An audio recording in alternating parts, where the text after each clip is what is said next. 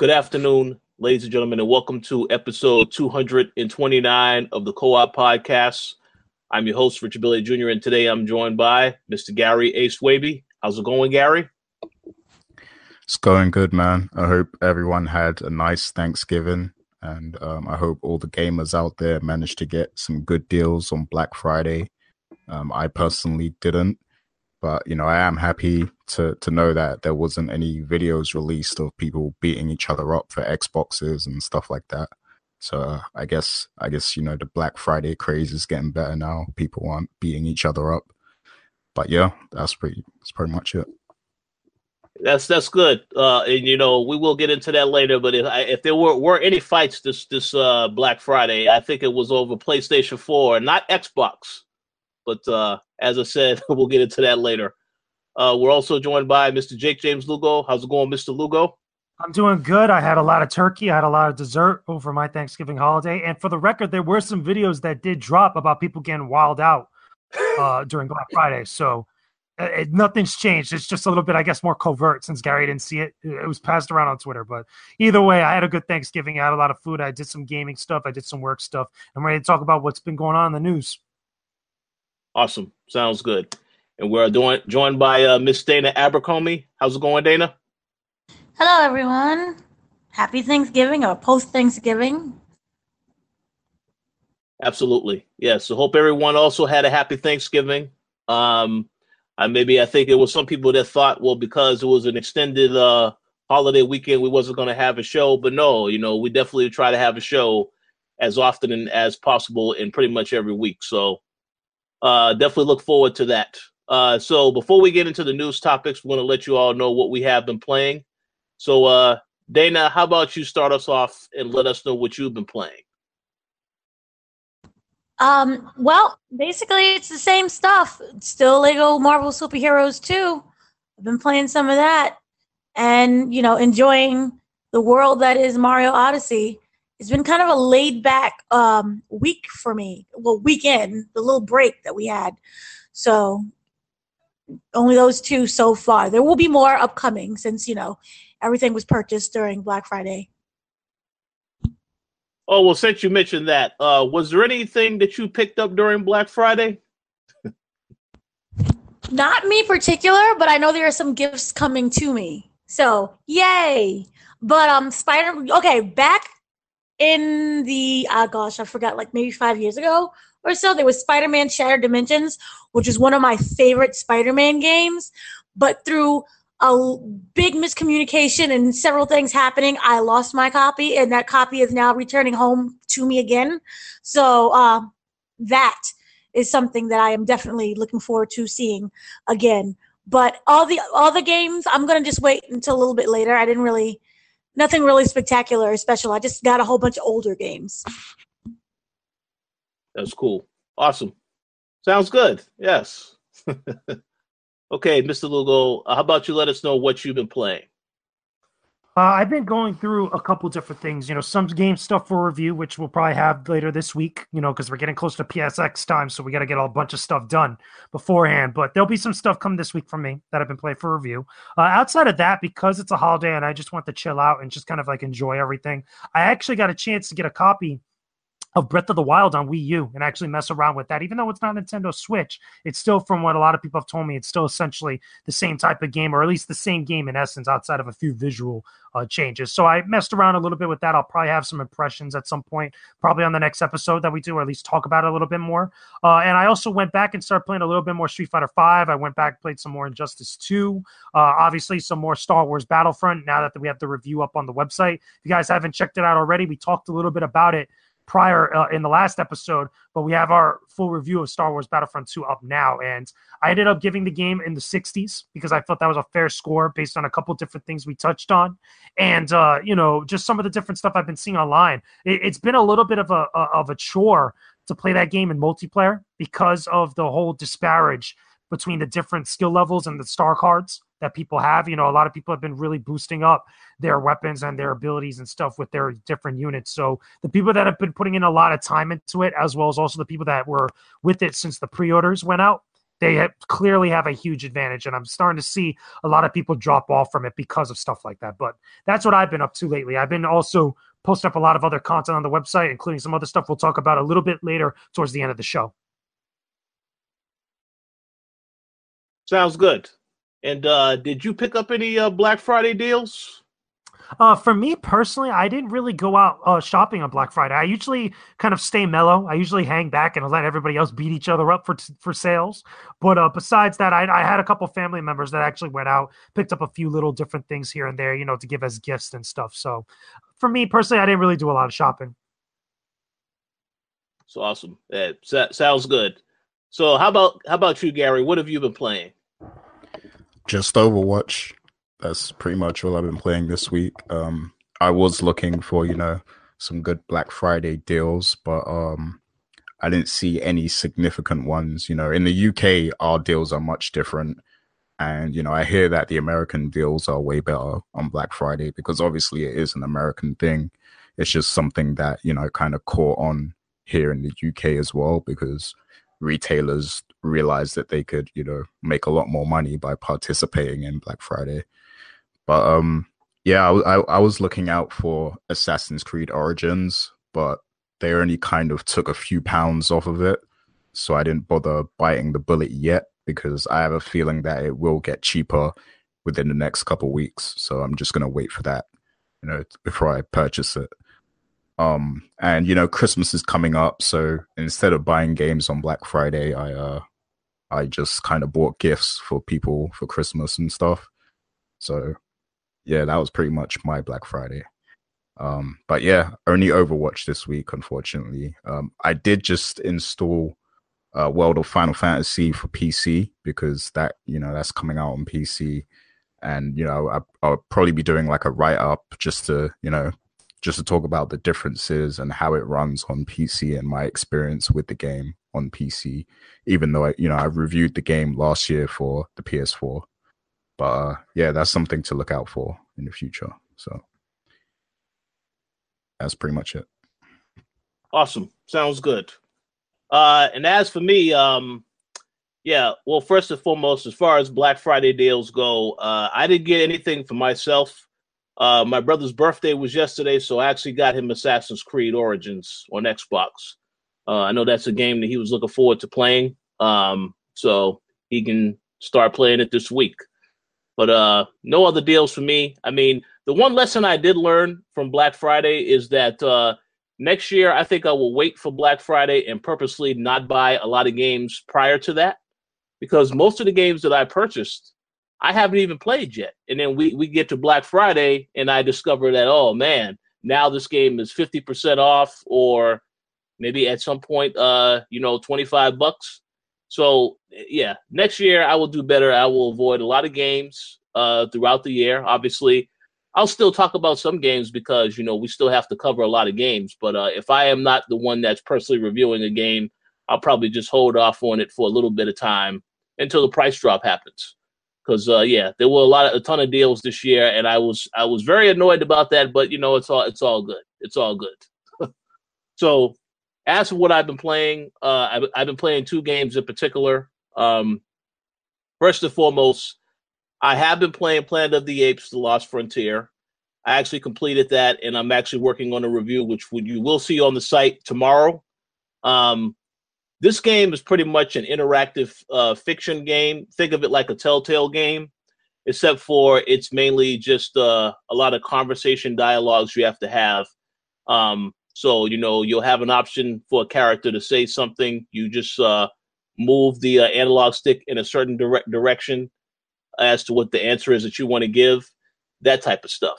They do have some action sequences where you can actually decide to do certain things in the game but outside of that, it's not really like it's too much gameplay. It's more so like you're watching a film and making the decisions of what the characters are actually doing. Um, but the game essentially it does take place uh, prior to the last Planet of the Apes movie that that came out this year, um, and it's just basically about another group of apes that uh, they're looking for food during the wintertime. Uh, so they decide to descend upon a town where they see people are are at, and of course, then you have this whole conflict between the apes and the humans that you have to deal with.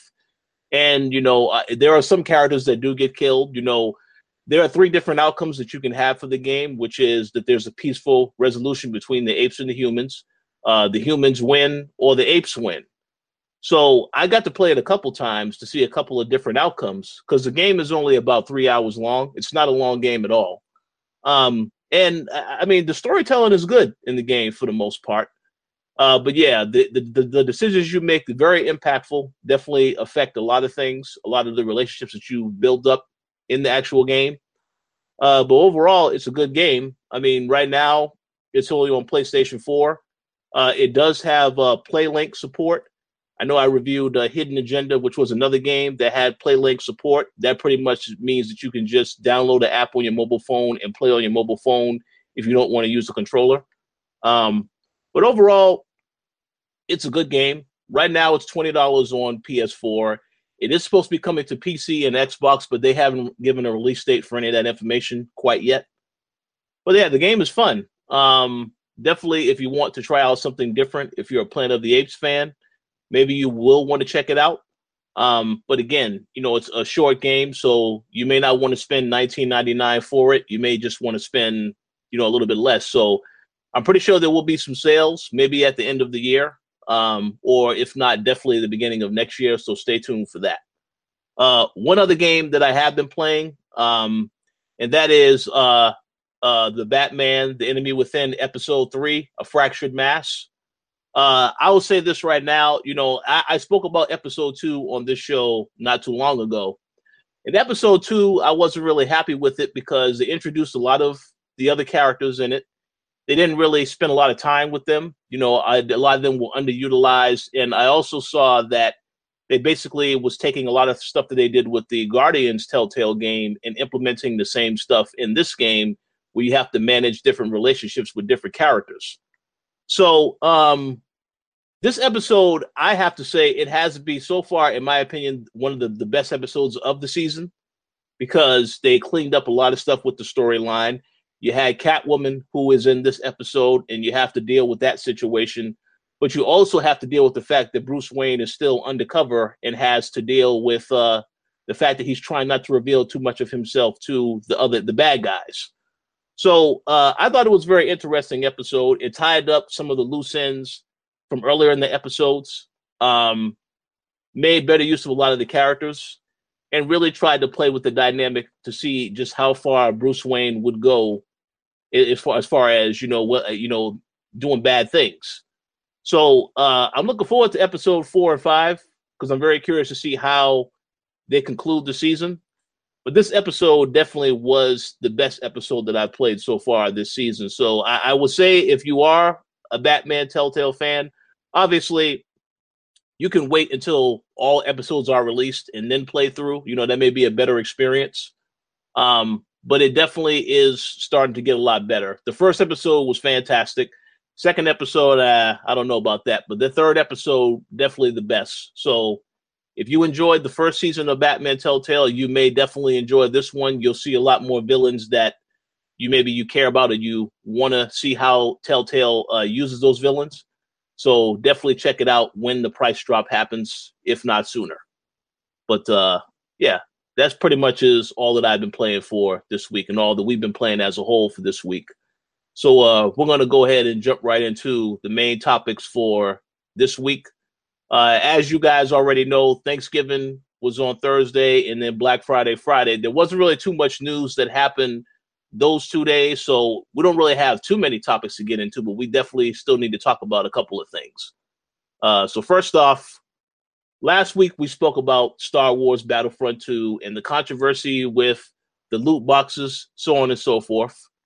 Um, and and pretty much this week, you know, a lot of governments are starting to get involved in all of this, saying that the loot boxes are a form of gambling, and they're actually making different uh, decisions based on how they want to treat these types of games moving forward.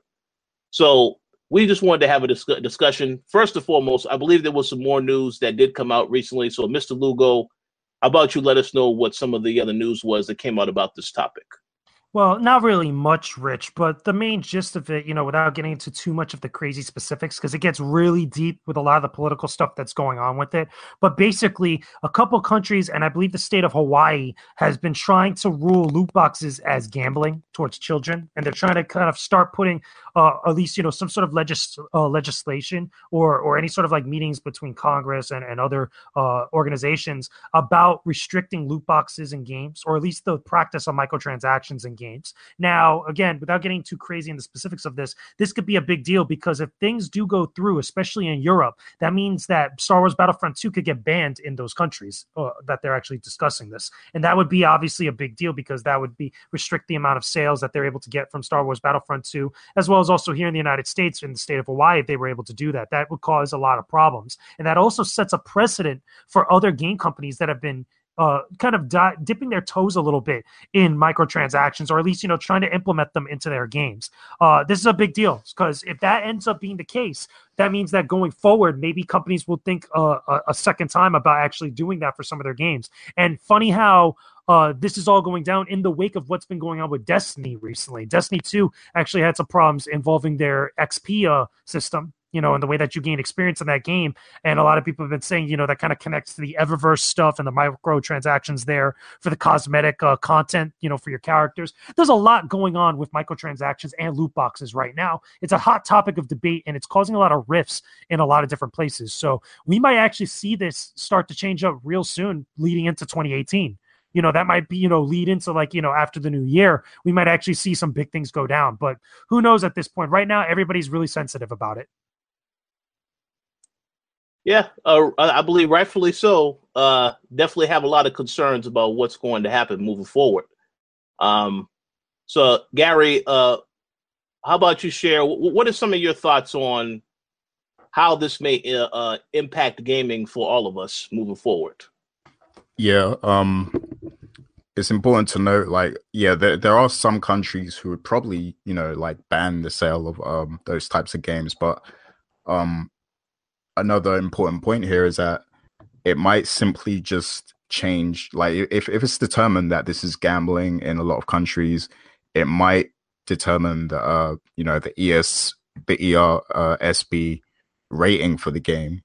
Um, so you know those games would automatically be labeled as adult only and there's some retailers out there who who don't even sell games that are about you know gambling because it's against their policy so you know if there's a if there's a game or you know some sort of virtual um, gambling experience, they won't you know they they don't want to touch it. They don't want to sell those types of experiences. So if this stuff does go into play, then I think we're going to see loot boxes actually go away from games. You know because it's going to be too risky for um for the big publishers to you know kind of um, fit their model around that when it's going to have an impact on their sales, like JJ said.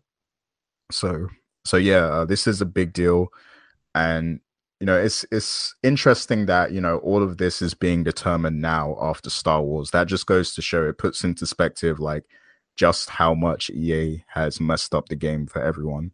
Like because for years this was happening. Like this was happening on mobiles, like you know, mobile games and stuff on iPhone and Android. Like this has been going on for years, and only now is you know this being investigated to this level where you know it might actually um have some sort of regulation in place to govern it and stuff like that. Um so yeah it's it like ea they really pushed this too far and they did it with a title like star wars where you know they would attract a, a mass audience and everything. So yeah like everyone i'm sure there's a lot of studios and publishers out there looking at ea sideways right now because they're they're just you know they're messing up the money right now with this with this whole fiasco. But um yeah i think we'll you know if this if all of this does go into play i think we're going to see a big change in the way online games are presented. And um you know in the next topic we go to after this i'll have more to say but you know, for now, I'll just leave it at you know, EA messed up the game, and uh, this is you know, it, it's definitely a sensitive issue because I can understand why they they would want to you know label it gambling because you know when you're um when you're trying to charge people money for an item that you know that's completely dependent on chance that can be seen as a form of gambling you know? And the thing is gaming is something that's um, highly aimed at youthful people you know like teens and children and everything. And we've heard reports of um, people using you know kids using their parents phones and you know racking up a huge bill for like a, thousand dollars or something like that in microtransactions. So this is you know like you're getting people hooked on these experiences and you're forcing them into buying more and more you know virtual items you know that might not give them what they want. So it is a form of gambling if you really think about it but it's just a shame that you know it took a manipulation of that system for you know the uh, these governments to start really looking into it keep in mind, I think we should also note that the only reason why this is starting to become a really big deal, like Gary mentioned, is one because of the Star Wars branding name, because everybody knows Star Wars and anything associated with it is going to get mainstream attention. We have places like the Wall Street Journal and I believe CNN and MSNBC covering this, as well as a bunch of other places on top of that, that really spread the word of mouth and also gave a really bad impression of everything that was going on. That's why we talked a little bit about the Disney CEO calling the EA CEO and there like some rumors of that conversation being had at one point because of the the the brand as well as also just the the optics of everything like that. But also keep in mind the only reason why a lot of countries and a lot of politicians are jumping on this is like what Gary mentioned is because of kids. And I think this hasn't just started with this stuff, you know, ever since the stuff from Shadow of War and and now Star Wars Battlefront and even you can argue to an extent Overwatch. I think this also goes back to some of the stuff that we saw from TmarTn and Pro Syndicate with the the Counter Strike gambling stuff Uh, from from a while back. If you guys remember that, that happened a while ago. I want to say maybe about a little over a year and change ago, may, give or take. But that I feel like that's where a lot of this stuff really started at because that was a instance where it was legit gambling with a lot of the digital goods involving Valve and, and a lot of stuff going on with Steam and Counter Strike. So I think like if they really wanted to make a strong case and really kind of take a look, hard look at this and make the case that this is kind of gambling towards minors or gambling towards a younger demographic like that, that'd be the case really for them to make. And I feel like that's coming very soon. I think this is only going to get a lot harsher and a lot worse as we get into 2018. Very good points. Yeah, I, I agree. Uh, Dana, so do you have any thoughts on uh, this uh, ongoing controversy with the uh, gambling and loot boxes? It's about time. so I'm extremely happy for this. They needed to, to do something because it was only a matter of time that a company would come and take advantage of this situation. It just so happened to be EA and it just so happened to be at such a large scale. I think as was previously said before, this is only starting to get attention because this is something that you know affects children, and I think that you the government is starting to label this now within the same lines you know how they market. You can't market um certain ser- not cereal but certain you know addictive children and I think that this is going to uh, fall into, you know, you can't market gambling to kids as well. So this is where all the controversy is really, you know, starting to take notice. So I'm looking forward to there being some type of regulation on this so that we can enjoy games without, you know, breaking the wallet. We already paid for the game and then now we have to put out more money to basically be able to play the game. So I'm extremely happy for this. I hope they figure it out soon. And I wonder how this overall is going to impact um, Star Wars Battlefront 2, their their sales. I wonder if this is going to be, you know, people are going to be so turned off by it that they won't, you know, go out there and make all the purchases, or if this is something that, oh, this game is so controversial, so let's buy it anyway. I wonder how it's going to have that impact. But I'm all for it. It's just a shame that it had to happen this way. But yay. Absolutely. Okay, so I, I want to ask one last question before we move on to the next topic. Uh, so we spoke about, yeah, it, it definitely is bad that it, all this. Well, it, it is good that it, it does open people's eyes to the situation. But I, I want to ask this question because you know y'all mentioned Star Wars Battlefront 2, we mentioned Destiny 2 yeah, a lot of these games they have a little bit of a bad attention now. Well, Star Wars has the worst. But now I want to ask this question: how do you guys feel the response will be if Rockstar decides to do this with Red Dead Redemption 2 next year, where it comes out, microtransactions are in there? Do you think people are going to complain or are they just going to still buy it because it's Rockstar? They've been That's- doing that with GTA 5 for a while. I mean, at that Yeah. point, I think that that audience and the people that care about this stuff, especially GTA Online, which in this case, I guess would be Red Dead Online, I don't think they're really going to care because that's been something that's been going on. It hasn't been a problem for a long time. Now, keep in mind also, as much as the people complain about this, we've talked about this on the co op before. People complain about this, but look at the numbers that these places are generating. Like there were stats, I believe it was published by Activision, uh, and and I think also by Rockstar at one point about how much money they've been making off of microtransactions.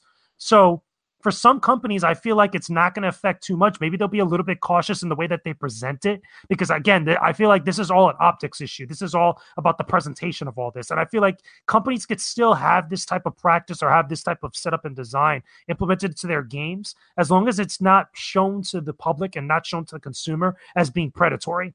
And I feel like maybe that's where EA got a little bit careless, where uh, you know, putting it out there, especially in the wake of what happened with Shadow of War and a couple of the other games that came out earlier this year, uh, that ended up just putting a bad taste in everybody's mouth, and then EA just was baking more on the Star Wars brand, overshadowing everything else. That's what I feel like is the case. And with Red Dead and Rockstar, I think everybody gives Rockstar a pass. A lot of this stuff, I don't think they really talk about it as much because it never seems predatory to consumers especially with all the time that GTA Online has been around and all the content that they've implemented on there and all the stuff that you could buy with real world money. I have yet to see like any articles really complaining about GTA 5 online or just Grand Theft Auto Online in general in the way that we've seen it from other places and other games more recently now. Cool. Yeah. No, very good points all around. So, uh, yeah, Gary, do you have any thoughts now? Yeah, great points made there. Um, and that's a great question as well, by the way. And I, I want to shout out um, BG from the Weapon Wheel because, you know, he actually made some great points, you know, um, this week about this this very topic. Um, and gamers can be hypocrites because, you know, gamers have turned a blind eye to a lot of, you know, games who have uh, microtransactions directly tied to the gameplay and you know the online elements um and you know some of the games that he named are uncharted you know uncharted um 4 and uh yeah uncharted 4 and some of these other games you know like gta online you know they they have microtransactions that are tied to your progression in the game and the gameplay itself. So yeah um sometimes gamers do turn a blind eye and I feel like with the EA thing, everybody just kind of wanted to have their voice heard. So they kind of, you know, um, they joined in on bashing EA and everything, even though they kind of overlooked the fact that they've probably bought microtransactions like that themselves, you know, in the past. Um, but yeah, I mean, as for Red Dead Redemption, um, I feel like they will have some level of microtransactions. I think you know, in the midst of this news, they might make some changes so that it's not as, you know, it's a bit more subtle, maybe. Um, you know, maybe it would just be like, hey, you can um you can spend real money to earn coins, and you know, with these coins you can have access to all these, you know, other guns if you want to. You know, they probably won't make it be as in your face, you know, as um they have done before, or you know, as other games and stuff like that. But um, they'll probably just make it seem like a side option kind of thing, even though you know that you're gonna log on um, probably day one and there's gonna be like mad people in the game with the best guns. You know, somehow they got rocket launchers, even though it's a western and stuff like that. You know, like they're gonna have crazy weapons and they're gonna murder you. So, yeah, um, I I think Rockstar will automatically get that pass because they're slick with it. They're a bit more subtle than EA was. Yeah, uh, Rockstar and and and uh, and uh, Overwatch, Activision, um, Activision Blizzard, the cosmetic stuff. Hey, we'll we'll see. Um, yeah, Dana, did you have any other thoughts you wanted to add before we wrap up this topic? No, just that was previously said. People love to complain, but I bet you that when it's time for release date, people will run and, and buy it. So Yeah. It, people have to speak with their wallets instead of, you know, speaking with your voice is great, but the wallet is what really counts. Absolutely. Yeah, I agree 100%. Uh, I mean, I'll be very curious to see uh, what comes from all of this. I know the Star Wars thing was a huge deal, and then Disney got involved. That made it even bigger deal. So um, I'm curious to see what this means for the future of games. But yeah, as you pointed out, Gary, I also saw that video by BG. Yeah, that was an awesome video, and I agree with everything he said as well. Uh, yeah, people will still buy. Um, I know I'm still going to buy all these games coming out next year. I am going to buy a majority of them at some point. I don't know if I'm gonna buy them at launch, like I said earlier, but I am gonna buy a majority of them. Some one day, one others that's gonna have to wait. But uh, if they have microtransactions, it is what it is. I mean, people will have a choice as to whether or not they want to spend that additional money. But yeah, just to know that uh, I'm, I'm just very curious to see how all this is handled moving forward. Yeah, but uh, that's it, I think we'll move on to the next topic. Uh, um, I did have one more question just to bounce off of uh, this one real quick. Oh, sure, sure. Go ahead. Yeah, so since we're you know already talking Star Wars two and stuff, um, uh, yeah, so there was there was a, a discussion floating around in the coalition you know chat this week, and um, you know it, it's there's rumors out there that Disney might be considering you know taking away the license for Star Wars from EA so, uh, you know, obviously that would be a big deal and that would be a big loss for EA. So I wanted to ask you guys if that ever happens, which publisher do you think should, you know, have the rights to Star Wars? Very good question. Man, um I don't know if I want to be the first to answer that. I have to think about that a little bit more. Do you guys have any thoughts as to who you would want to pick up that license if this happens? Because I don't really know if it's actually going to happen. I don't think it will happen. I, don't think Disney one is that petty, and two, I don't think that this has caused that much harm to really have those types of conversations at this point. Like obviously, again, like we mentioned before, the rumor about the the two execs having that phone call about pulling the microtransactions from it, but I don't think it's to the point where you know they're completely going to back out business with with EA at this point. But I mean, if by some whatever reason that actually happened, uh, I would actually say go to a company or go to a publisher that knows how to make flight games. Because granted, uh, there's been a lot of stuff, obviously, with with the ground assaults and everything else that's been going on, and a lot of the, the the different types of like you know traditional battles that we've seen from the Star Wars universe. I think that we're severely lacking in a flight game set in the Star Wars universe, like a Rogue Squadron or a Tie Fighter. And I feel like you could go to a couple different people or a couple different publishers and actually be able to create those games while still search out for another publisher or even work still with EA to create like another Battlefront or another type of Star Wars game. Like I would love to see them go to the Bandai Namco people to go do something for like, you know, Star Wars uh like Rogue Squadron or a new reimagining of Rogue, Rogue Squadron because I feel like, you know, Ace Combat is is like the type of style of game that I would envision that style. Even though I love the flight controls in Battlefront 2, that's where I could see like, you know, something kind of like, you know, an arcade machine being made like that, or even again a console game being made like that. But that's that's my shot in the dark. I, I really don't think it's gonna get to that point though. That that's actually a great suggestion. The you know Star Wars flight game that would be great, especially if it was like VR as well. That would be incredible. Yeah, I agree. That that, that is a good one. Um, all right. If I was to make a guess, I first and foremost, I do agree with, with what Mr. Lugo said. I don't think it's going to happen. Um, I mean, I think it would take a couple more, a couple more mistakes by EA to really, you know, have them lose the license. But um, if I was to make a guess, uh, this is just a totally random guess as to anyone that I will want to see them pick up this license. There's at least one studio that I know, at least well, for a while, you know, they didn't really get a lot of shine until not too long ago, a couple of years ago.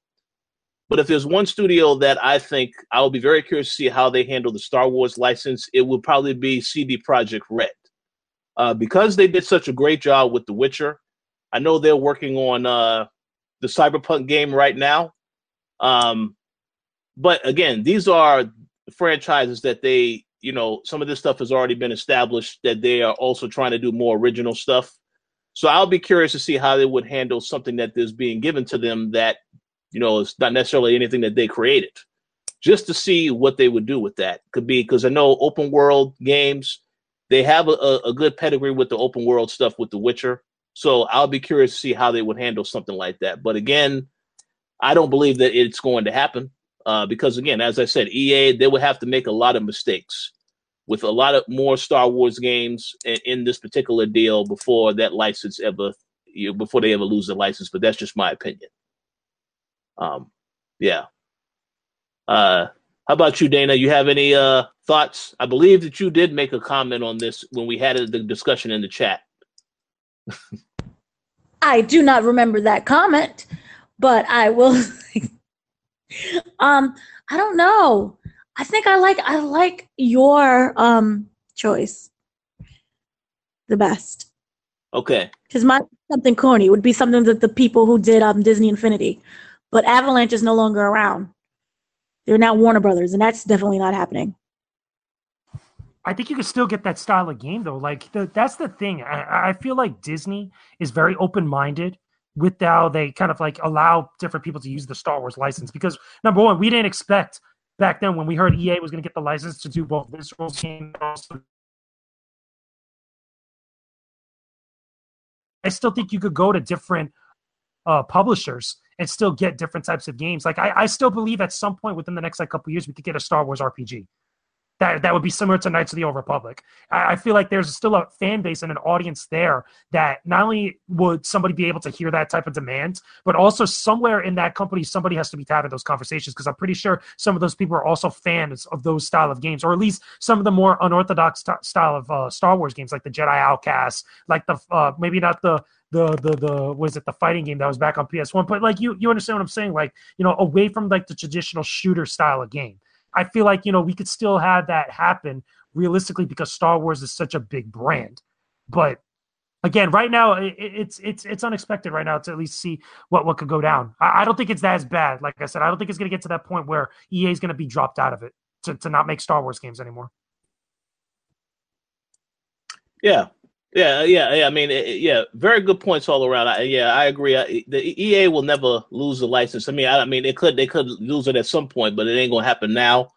Um, I was going to just make a quick comment and say this. I know uh, several several years ago. I mean, I can't really tell you exactly when. I know in the past that EA did try to purchase Take Two to get their hands on Grand Theft Auto. I am so glad that that did not happen. Uh, I don't want them messing up Grand Theft Auto, and I believe they also tried to purchase Ubisoft also. So I'm glad that they did not were unsuccessful on both of those ventures because uh, I don't trust them uh, taking control of these other studios and the stuff they're working on. But uh, as for Battlefront, I mean, we'll just have to see what happens with that. But uh, hey, D- Disney, they they can afford to they they they could be smart about the decisions that they decide to make. So if they decide that they want to give that license to someone else, I mean that's on them. But I don't think it's going to happen with EA. We'll just have to see what happens. But uh, okay, any final thoughts on this topic before we move on to the next? No, I'm good. All right, Gary. So uh, I'm going to give the floor to you right now because this was the other part of this discussion you wanted to have uh, regarding video games and the fact that uh, we have to ask the question of should we be, should we be paying more for the games that we currently have? So, Gary, you can start this topic off. Where this came okay. from? Yeah. So, an analyst, um, you know, wrote a report earlier this week that was heavily publicized and um, he suggested that the reason we're seeing this level of microtransactions and DLC in video games is because we're not actually paying enough for the video games themselves. So uh, that's why you know publishers feel like they have to um, slap on all these additional costs, you know, for the content and everything, because we're not actually paying enough upfront. You know, um, considering the games have large budgets and um, there's you know a huge staff of, of people that need to be paid for their work and everything like that and they have a lot of upkeep to take care of. Um yeah so he was suggesting that people should be paying more for video games and that would possibly cut down on you know some of uh the microtransactions and dlc and stuff like that. So i definitely wanted to ask you guys if that's something you agree with and should we be paying more upfront for our video games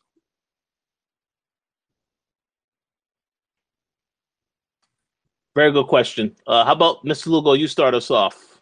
Uh, uh, here's the thing it, it, it's a complicated issue because that's been an argument for a while i mean for years at this point uh, now in this day and age there's a lot of different places and people have talked about it before where we're paying the cheapest technically for games right now and you know technically we should be paying more especially with all the different types of work and, the amount of teams and all this other kind of like other factors that don't really have anything to do with the consumer is kind of like their justification for wanting to pay more than $60 like that $80 90 or $100 price tag for for most games. Now here's the thing. In some cases we kind of do especially with the dlc the season passes and the additional stuff that sometimes comes you know afterwards or maybe around the release and maybe later on for some of these games. But again like i mentioned earlier a lot of this ends up being an optics issue because how are you really going to sell or really get behind a product telling a customer now these days that you have to pay $100 to play our game? And we really believe that. A lot of companies won't get behind that. And the reason being is because when you tell somebody hey you got to pay $100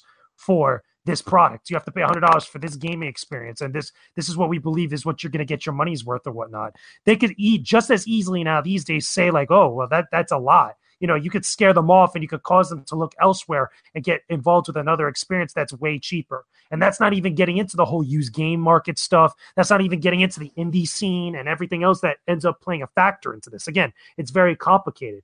A lot of it has to do with confidence in the company's product. Like i feel like cd projekt red will be that company that'll be like oh okay you guys got to come out and pay $100 for our game. Why? Because we make the witcher and The Witcher 4 is going to be amazing, or Cyberpunk Cyberpunk 2099 is going to be phenomenal, and you know you're going to get a phenomenal game, so we're going to charge you $100 for it. Like I feel like they're a type of company that could get away with something like that, and even maybe to an extent Rockstar. That's a little bit of a stretch, but even then, I feel like those companies won't do it because it kind of scares off the customer a little bit, and it actually puts a bad taste in their mouth before they even get their product in their hands because they're they're going to start coming up with all other types of questions, and that's before other factors. Again, you you can even throw in social media into the mix, you know, and, and have uh, have that be part of the conversation and kind of like a negative conversation, which you which is what you don't want with your product when you put it on the market, especially that first release or that first month that it's out there.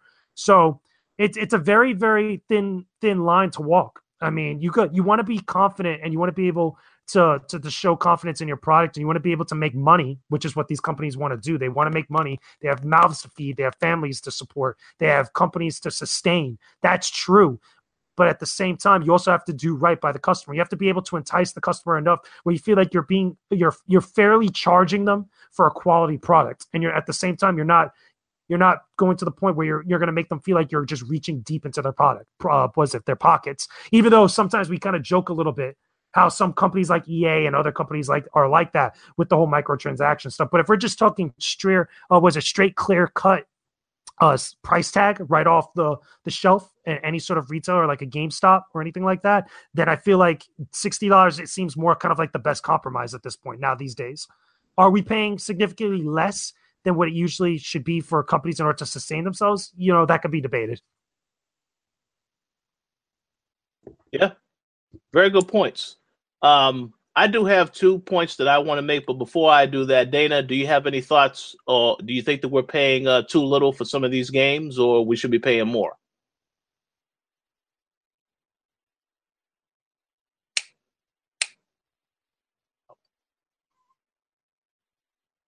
I believe you're you're muted, Dana.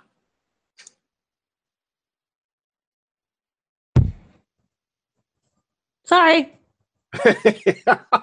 No, that's fine. So had a difficulty. No problem. So, so do you, you, have any? Do, do, you have? Yeah, yeah. Do, do you have any thoughts on uh that you think we should be paying more for the games we currently play, or do you think uh, the pricing is right? You pay enough, and yeah, you pay that flat rate of sixty dollars, and then you're playing for season passes and DLC and more content and whatever thing that they want to tag on, you know, a year or two later. So we pay enough as it is. If the thing would that would be more interesting would be should we start playing paying a flat fee for all th- for all the games in the sense of we get all the season passes, all of the tie-ins, all of DLC, D, DLC whenever, and we just play a, f- a flat rate for that. But then again, you have to also question: Are all games equal of that? You know, that same price. If you have, say, Battlefront 2 and you have all of that content, and then you have, say, Sonic Forces, you're going to feel like you're being cheapened out of the money that you spent with Battle Forces. I mean, Battlefield, oh gosh, Battlefront 2 then Sonic Forces. So I think that the price what we're paying right now is good. And I think that it gives us an option of whether or not we even want that extra content. Sometimes we get that extra content and it's complete crap. So I like it how it is right now. Hey, that's a good that's a good question. Yeah, man, I'm gonna say that that's a good that's a good response. Uh, so I have two things that I, I want to mention real quick. I don't know if this is going to branch off into another part of this discussion, but um, eh, regarding the pricing uh, structure, um, yeah, I, I, I do feel the point that was made that Dana made right on the money about you know the value of the game. You know, because I could tell you there's a lot of games that I played in the past where I would tell you this game is not worth the sixty dollar price in my mindset. Take for example Titanfall. When I reviewed the original Titanfall game, and this is a game there is no single player campaign; it's just straight up multiplayer it's fine. But a lot of these games doesn't really feel like it's a lot of content. And this is a game where I could tell you it's a fun game. It was a great game to play, but would I have paid full price for it? Absolutely not. Because to me, it didn't really think that the value wasn't there. Now, fast forward to the present time, and I've been playing a game called Cuphead. You know, a game that it has so much content, the game is only $20. And I'm like, now that's an instance where I definitely would have paid more for that game uh, because it felt like you know you could tell all the time that was spent creating the game. It makes sense, but again, you know, in some cases, again, you know, the pricing structure is different. Uh, I don't have a problem with the sixty dollar price. I, I, can say that there definitely are some games that you definitely deserve more money, but um, it, it is um, uh, something that could definitely be debated because you know there are some some instances where that may not necessarily be true, so on and so forth. Um, one thing that I did want to bring up, uh, and this is, I think it's still on topic to some degree. I had a discussion with my friend last night because I actually visited him. Uh, he was playing uh, Mario on the Switch. Um, and we had a quick discussion about, you know, the fact that the cartridges, you know, Nintendo has made it very clear that for the cartridges, uh, they they will charge a little bit more because of the fact that you have the physical copy of the game. Well, the question I have is why is the digital the same price as the physical? Uh, because you know, sixty dollars. Eh, I mean, you, you're downloading the game. You don't have the cartridge, so I don't understand why you're paying the same price. But I, I mean, that's something that I don't really, I don't have an answer for. I just think it's a little interesting. But overall, um, some games I think they definitely maybe the sixty dollars can be seen as is too low of a price because depending on what the actual game is, I mean that's up for debate. But uh, as of right now, I don't have a problem with the price that we are paying for some of these games because some of the games, you know, if it doesn't have a lot of content in it, or if it's an unfinished game, and if we go back right back to Battlefront 2, you know, I did hear that the content that they are releasing is actually more story content. So I didn't play the campaign, and Mr. Lugo, maybe you can answer this question. But is the campaign complete when you actually finish it, or does it feel like there's more? Hell no! Like I, I could answer that real quickly. It, it ends on a cliffhanger, and I even said that in my review. One of my biggest issues, and what should have been one of the biggest pulls for Battlefront 2, since it was the biggest piece of criticism that we had about the first Battlefront, should have been the campaign, and it feels like an incomplete campaign because of the extra DLC, the content coming afterwards. But also, there's a lot of other issues that just pop up throughout it, and even then. I have to say this, and I didn't really talk about it in my review because it wasn't really kind of like part of the review itself. As a Star Wars fan, there's a lot of confusing stuff that happens. And, and again, I'm not going to get into too much spoilers, but that that adds on a whole bunch of other problems and other issues that people once they figure out and once they kind of like really kind of get away from everything else and really take a hard look at it is going to cause some other problems and discussions that are going to pop up. Yeah, hey, I believe that. But yeah, that, I mean that that's the whole point is uh you know some of the games, you know, they're not technically finished. You're still getting content that's being added in later. And that was another issue with Titanfall. You know, there was plenty of stuff that wasn't in the original game that they added after the fact. And that made me think to myself, why didn't you just add all this other stuff and then release the game when it was done? But obviously, you know, it was about well, we got to get this stuff out. We got to get this game out immediately. You know, EA was in charge at that point of that, so they said get this game out immediately. And a lot of these higher ups, the ex, the, uh, the executives, so on and so forth, the people that make these decisions, they say we got to get the game out immediately. I know uh, Gary, uh, Mass Effect Andromeda. That's a game where he could say, yeah, they probably should have released that later when everything was up to snuff. But again, just these decisions that were made. Uh, so I don't know. I don't know. But yeah. uh, uh go ahead. Go ahead, Gary. Yeah, you're completely right. You know what you guys said is completely completely correct. Um, because that's one of my concerns. Like, say it gets to a point where we have to start paying, you know, eighty to hundred dollars for a video game.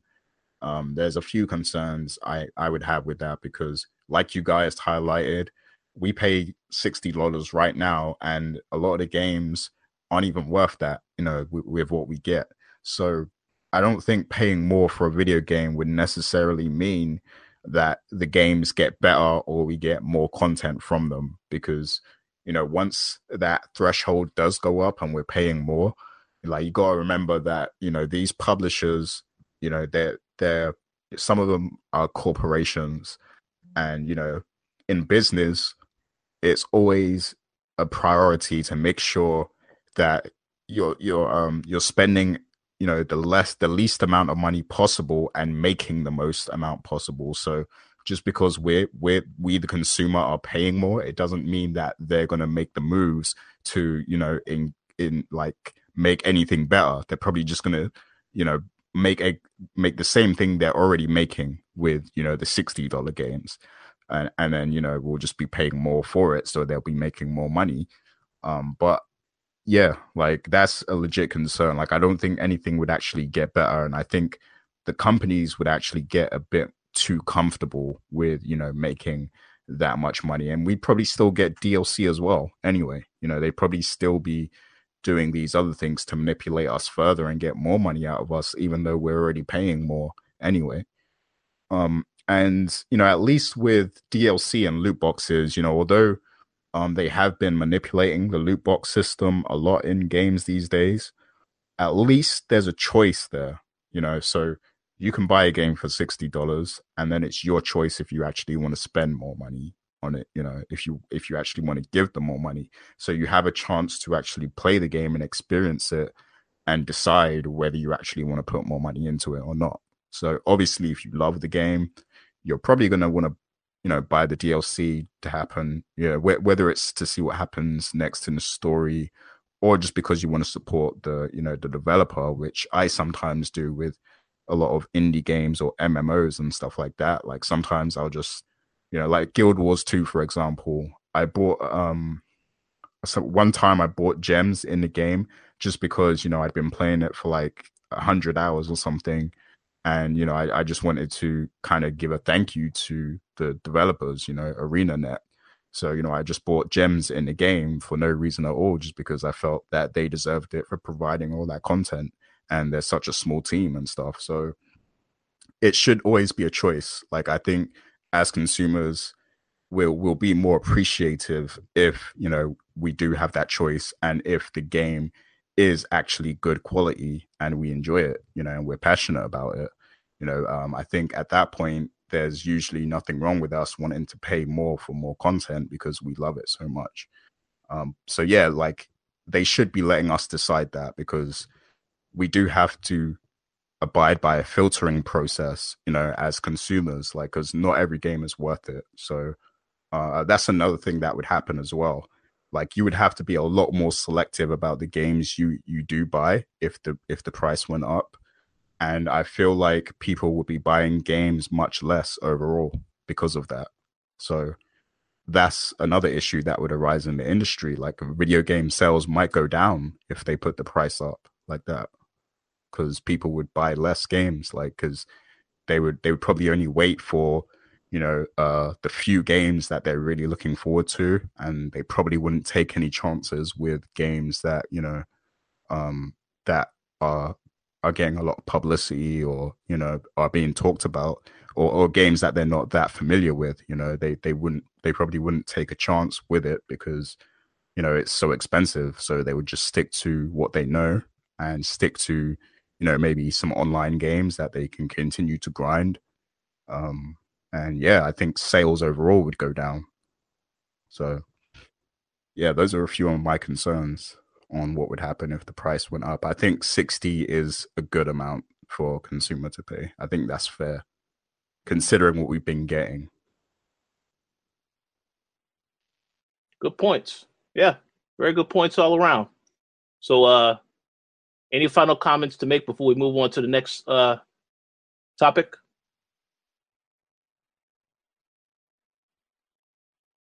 Okay, so uh, the next topic we're going to discuss is uh, this is one that I, I must admit, you know, uh, when I heard the news about this and to know that it's going down very soon makes me very concerned for how this is going to impact us. Well, it impacts everybody, but also to impact uh, gamers especially, uh, and that is net neutrality. Um, so, Gary, I, I, believe that you have something you wanted to say just to give people an idea of, of exactly what this is if they haven't heard about it. But I'm pretty sure if you've been watching the news, you know exactly what we're talking about. So, Gary, please feel free to uh, share your insight as to what this is exactly and how it can impact gamers. Yeah, so um, a, a, lot of the cable companies and I guess you know the the governing bodies, you know, in, in the states and everything, um, they want to kind of push this anti-net neutrality, you know, um, bill, and uh, the the aim is to put power back into the hands of the cable companies and stuff like that and the internet service providers um, so that they would have control over you know the content that you have access to you know with your internet and everything. So they can restrict websites they can um you know they, they can throttle services like netflix so that you know you can't access them without paying a little extra like you would have to probably pay the cable company more if you want to access these services and then on the back end, you know, companies like, like Netflix would probably have to pay the com- cable companies as well so that their service would even be available, you know. And this trickles down to gaming too, because they could do the very same thing with your online gaming, you know, your Xbox Live or PSN or, you know, the, the Nintendo Switch service and everything. Like they can restrict that if they wanted to.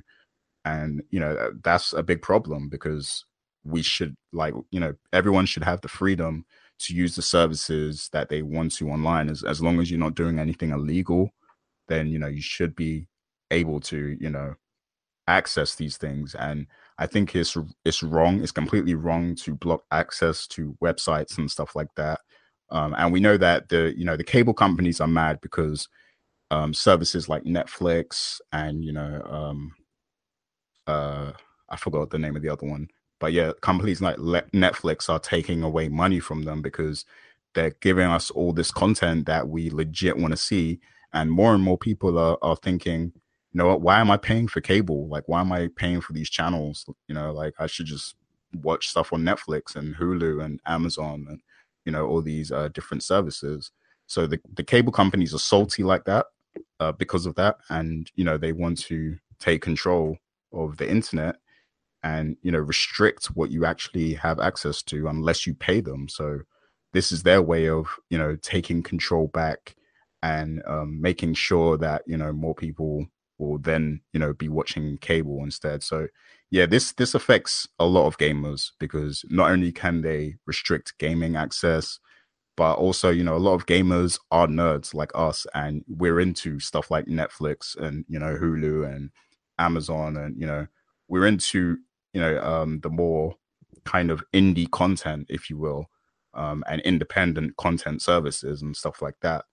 And yeah, I think whenever you have a government or you know uh, organizations like that who are in control of what you see on the internet, I think that's a bad thing anyway because um, everyone should have access to you know the things that you know they need to know and like you should have a- access to knowledge even you know like and if they're going to go out of their way to restrict websites and stuff like that i think that's a very bad thing for the education of humanity. You know like people should have access to whatever they need, you know, as long as it's not illegal, like I said. But yeah, um, very big issue. I'm sure um, Dana and JJ also have some thoughts on it as well. But there is a website that um, you guys can go to in the US. It's called battle for battle for the battleforthenet.com. So you can go there and it has a form where you can um, you can type in you know what state you're in and everything like that and it will send uh, like a, a letter or email or something to you know your local governing body you know in each state. And then you know uh, you can try and fight this bill going through. So i think everyone should do that you know take the time to do that because um, this is something that's going to affect all of us. You know even the coalition this could affect the coalition. So yeah. I agree. Uh, let me just make a quick comment, uh, and then I'm going to get JJ's opinion.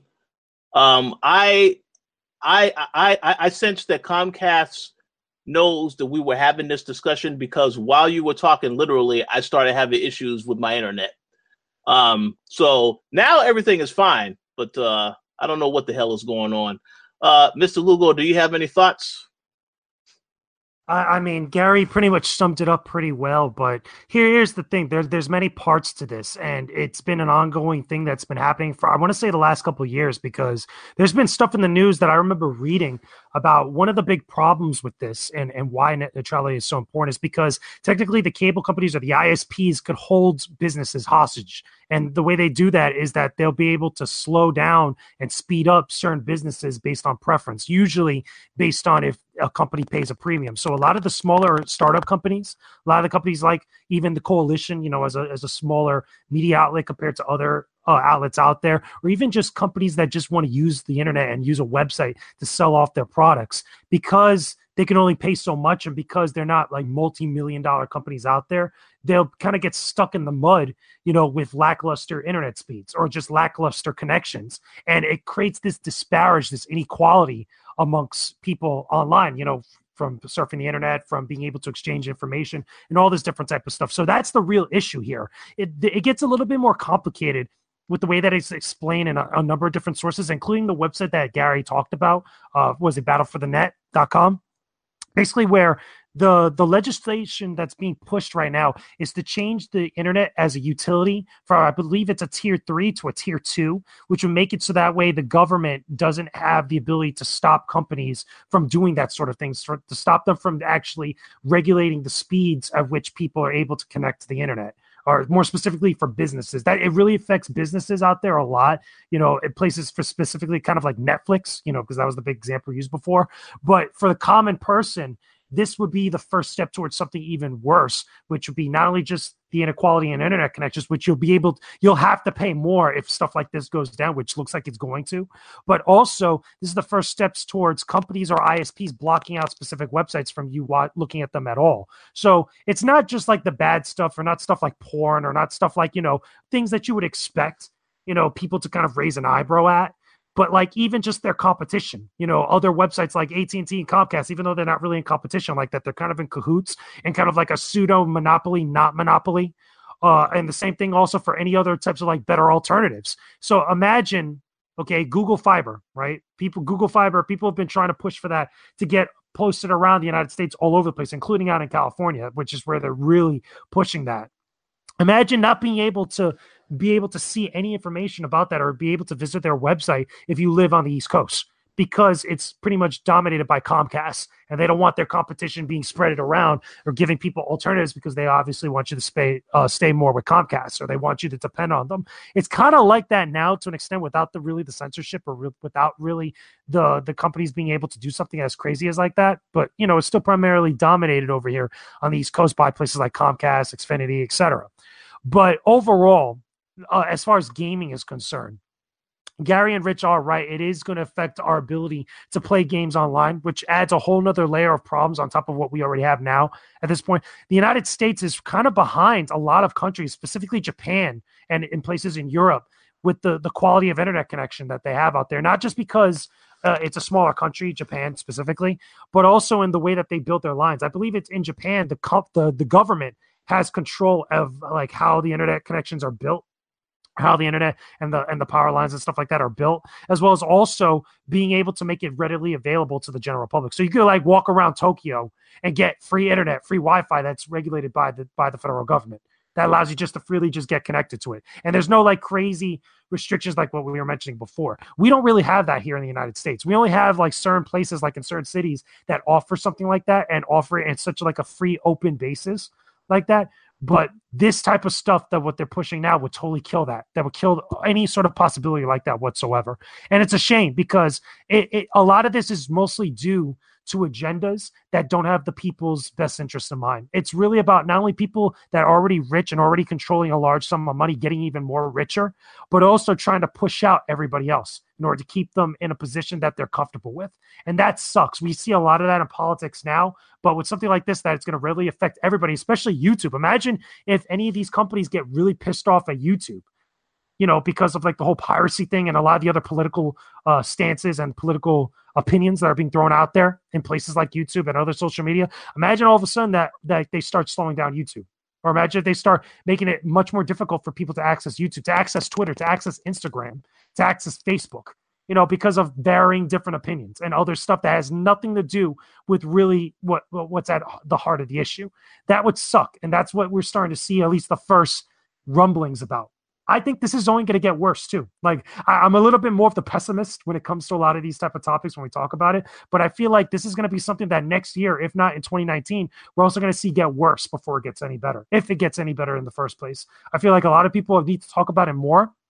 We need to have a lot more YouTubers, even though we have a lot of YouTubers and content creators that are speaking out about this. We need to have even more people. We have to have people a lot more aggressively talking about it and putting it out there so people take action and stop talking about it if you understand what I'm saying. You know, it's one thing to talk about, it's one thing to make people aware about stuff, but you got to encourage people to take more action. You, you got to take action yourself. You got to guide people sometimes into taking action in order to make some real change happen.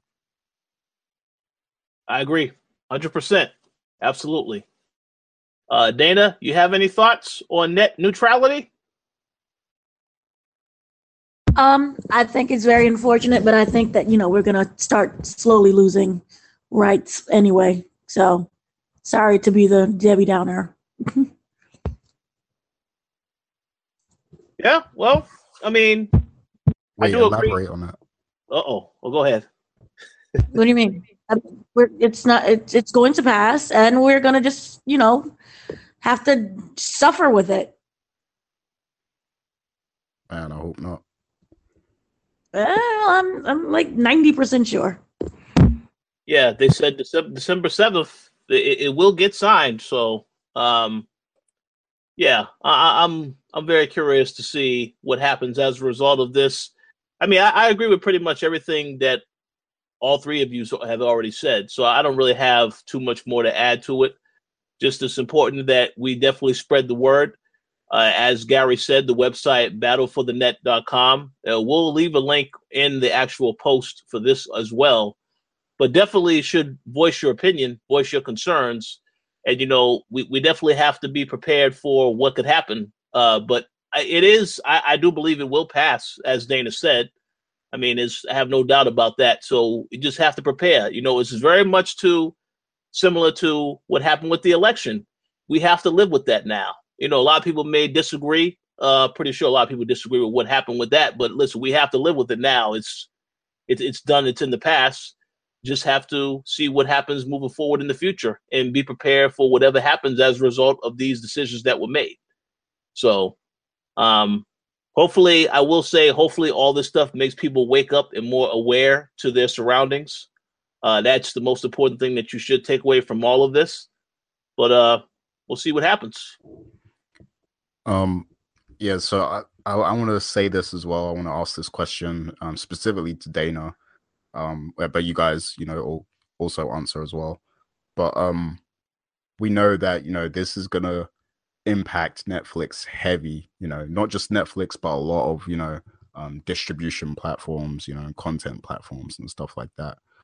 But you know this in combination with disney setting up their own streaming service now um and you know disney already does like they they do a lot with the media. They they own ESPN, so they have a lot of power already. So do you think that you know um, Netflix is going to be able to sustain themselves, you know, with Disney entering the streaming game and with this whole, you know, anti net neutrality bill coming along? No. Just if you take away all of the Disney and Marvel content alone, aside from like say Black Mirror, what else do you really have? Not that much. So, no, it's unfortunate. And even if the whole net neutrality thing was to work out for the best, they don't really have that that content that you know people are, are running to. It's usually all of the Marvel shows, which they won't have, or House of Cards, which we all know that debacle. So, not really. Man, Kevin Spacey messed up everything. Kevin Spacey, it's all Kevin Kevin Spacey and Harvey Weinstein fault. It's his fault, Harvey Weinstein. Well, uh, in all honesty, I mean, I think there's a little bit more there that's offered by Netflix that people that just just doesn't get a lot of shine because I, I, think that people focus on really what's the trendy thing like right now. You know, between the Marvel shows, the House of Cards stuff, obviously Stranger Things, and you know, you get those shows that are really the pull towards Netflix for as a service like that. But I still think that there's still more that's offered there besides the documentaries, besides the other original series that they have on there, some of which doesn't get a lot of shine because maybe it's not up to the same quality, as well as also just the, the ease of use of the offering of the shows and the, and the movies that they have on there that's readily available for people a little bit more better so than a lot of the other services, including Hulu, including Amazon Prime Video, including even YouTube to an extent.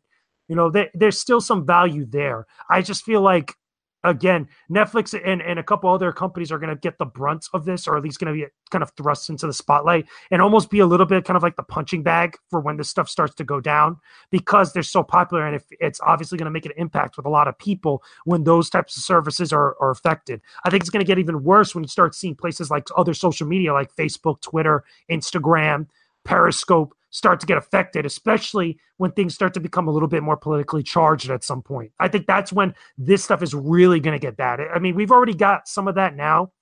Not to get too much into politics, as you guys know, I don't really like talking politics all that much, but I feel like that's when things get at its worst because of, of again people wanting to push one way or another, whether it's for an agenda, whether it's for a result, an outcome, or just for the sake of being right or being on the right side.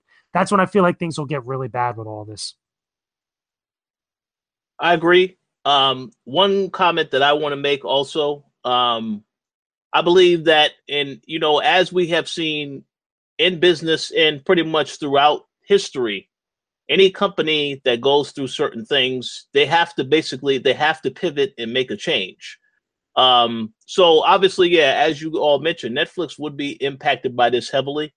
Uh, I think that the fact that Netflix is offered on so many platforms and the fact that it has a lot of different content, I mean, they obviously will have to come up with other shows that they can put out there. We know that they're capable of doing that because they got, like like I said, Stranger Things is on there. House of Cards, yeah, it's over. That's that's finished, done. They can have spinoffs from it, and maybe that will still gain some type of popularity. But pretty much, they have to pivot and think of other different shows to have.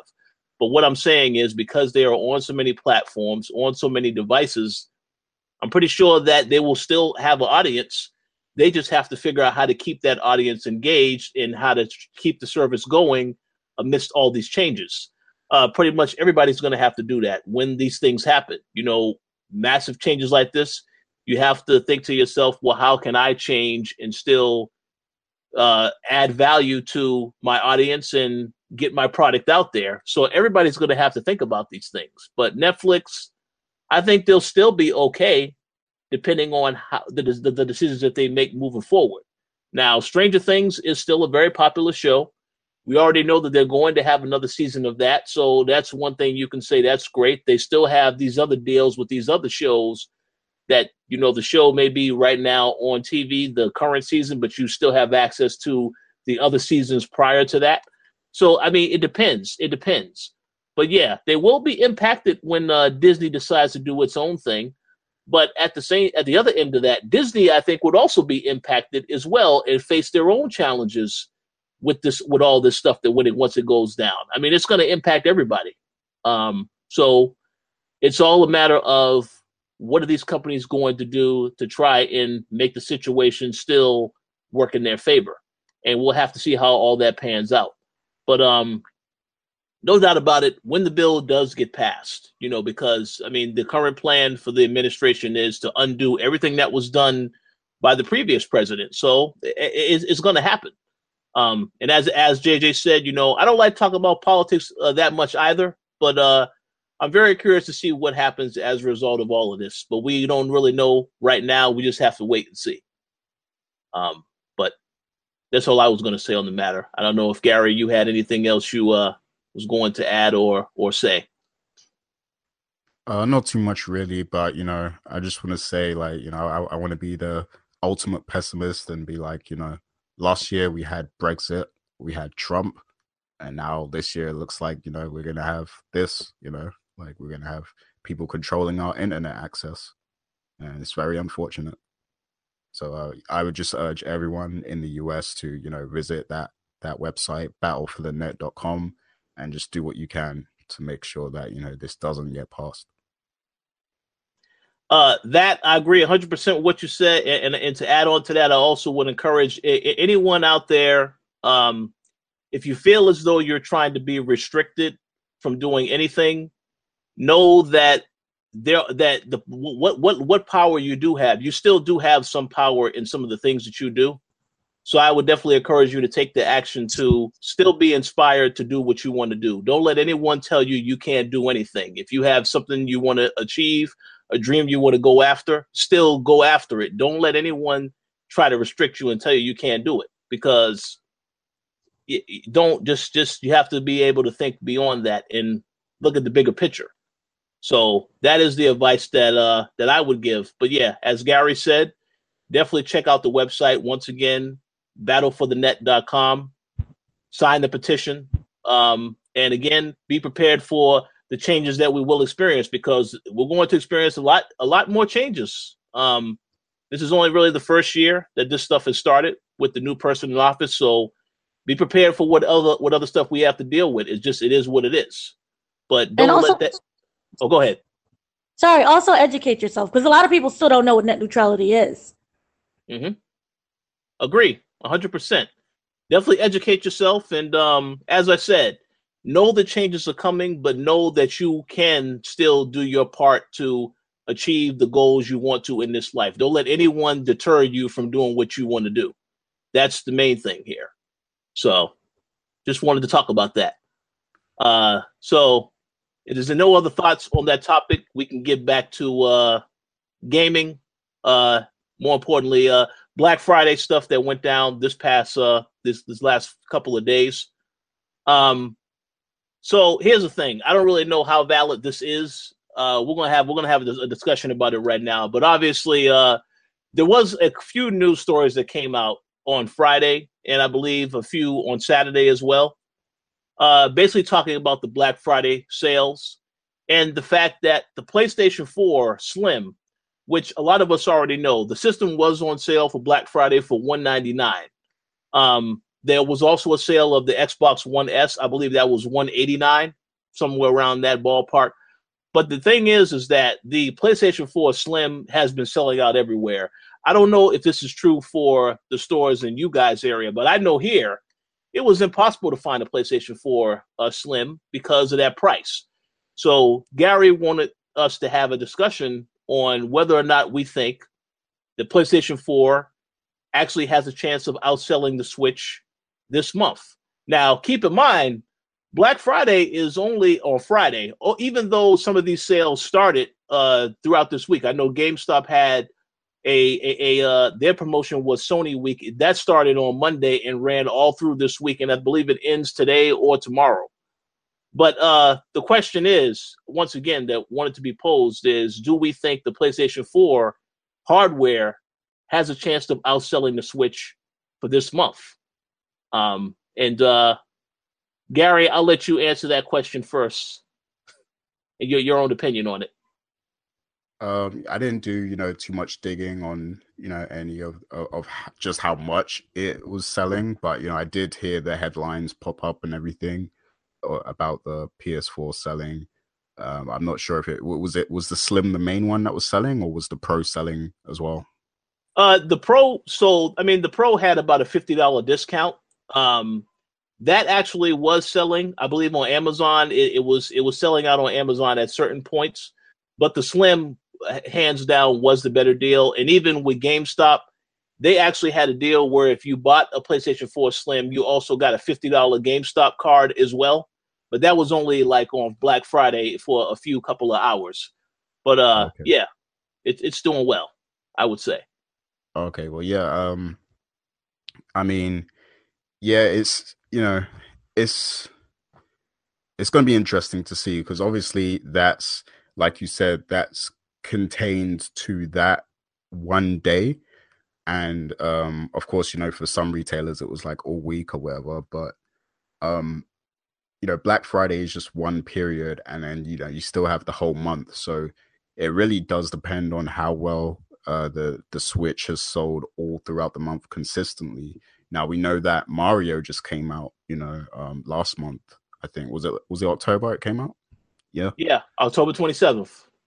Okay, yeah, so that game's been out, you know, uh, about a month now. So people are probably still going to be picking up Switches just for that game alone, you know, and to, you know, to play some of the other stuff that came out as well.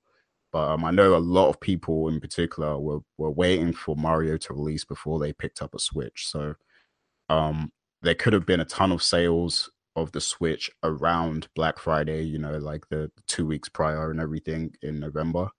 Um, so it's I think it's going to be a tough fight. I think it's going to be neck and neck, kind of. Um, I think Sony definitely does have a good chance at outselling them this month, um, with, with you know with all those sales. But um, I don't know. I think just just because Mario came out, I think Nintendo might possibly edge it a little bit. Um, but it's going to be interesting to see. You know, it's definitely going to be a close one.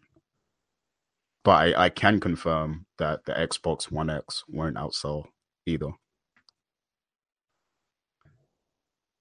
Uh, you're gonna make some people mad. That last comment. Uh, we'll see. We'll see what happens with Microsoft. Um, Mr. Lugo, do you have any thoughts on this topic? Not really. I mean, we'll know see what goes down after the holidays, or at least as you know after Christmas and stuff like that. See what went down because uh, I mean at this point, eventually PlayStation 4 sales are going to slow down, or PlayStation 4 Pro sales are going to slow down because there's going to be enough people to that have it already in the world. Same thing also for the Nintendo Switch, but I think the Nintendo Switch got a lot more heat now at this point because more and more people are starting to pick it up, especially with all the good releases that are starting to come up consistently. So we'll know as we go into 20, 2018. Let's find out what's up. I agree with that. Uh, other other point that I would add is just that, uh, yeah, I mean, the, the the the Switch is the hot item now. I mean, when I went to Best Buy, because I actually went to the store Black Friday and then the day after because I wanted to see how bad it was going to be. Uh, I saw, you know, Nintendo has done a really great job, you know, because switches were all over the place, you know, so they definitely got the stocks uh, shortage issue resolved. Um, I didn't see any Xbox One X's. I did see a plenty of S's, but no PlayStation 4. So, you know, as you guys already alluded to, you know, yeah, we'll have to wait and see how the numbers pan out. Uh, I think with PlayStation 4, definitely Black Friday, they did well with that. But for the whole month, you know, who knows? And as you said, Gary, yeah, Mario came out October 27th. We already saw the NPDs last month is uh that I mean it, it still it still did sell well for October I mean, it was in the top three. So I do expect Mario to still be in the top three, but Call of Duty definitely will be number one. I feel like because that is the game that you know that was out at the beginning of this month, and it's been doing very well. Uh, so, but we'll have to wait and see how the numbers pan out. But uh, Dana, what are your thoughts? Do you think the PlayStation Four, uh, because of the sales, potentially outsold the Switch this month, or you think no no chance in hell? Well, remember, Cyber Monday still exists, so I'm looking forward to that. But I, oh, I do think that it will outsell. One because right now Mario Odyssey is just such a well-reviewed game, and not everyone has it yet. So people are waiting for the holiday season. If not, you know, Black Friday, there's always Cyber Monday. Then we have the other sales that's coming around all throughout Christmas. So, as was previously said, we're not going to get a official number until you know maybe January after New Year. So right now, to me, it looks like that it's going to outsell the PS4. Good points. Yeah, yeah, pretty much. That's that that that that that's it in, in a nutshell. Definitely does look that way. Um, we'll have to see what happens, but uh, I definitely did want to give a congratulations to uh, Nintendo. Uh, the fact that the console is doing so well, as I've said on this show many times, a lot of people were skeptical. I know I was skeptical uh, from that launch, but you know, Nintendo they definitely did a good job. Now we're going to see what happens with the Xbox One X, which again, the future looks bright for for Microsoft. So I have no complaints. And of course, with PlayStation, they've been doing a great job this year. They have a lot of great titles coming out next year. So just a great time for gaming in general uh, regardless of what system you have. Um, but yeah, I'll be curious to see the numbers for next month. What's the top selling software in the hardware? So looking forward to that. So, um, any other thoughts or other topics you guys wanted to bring up before we get ready to wrap up the show?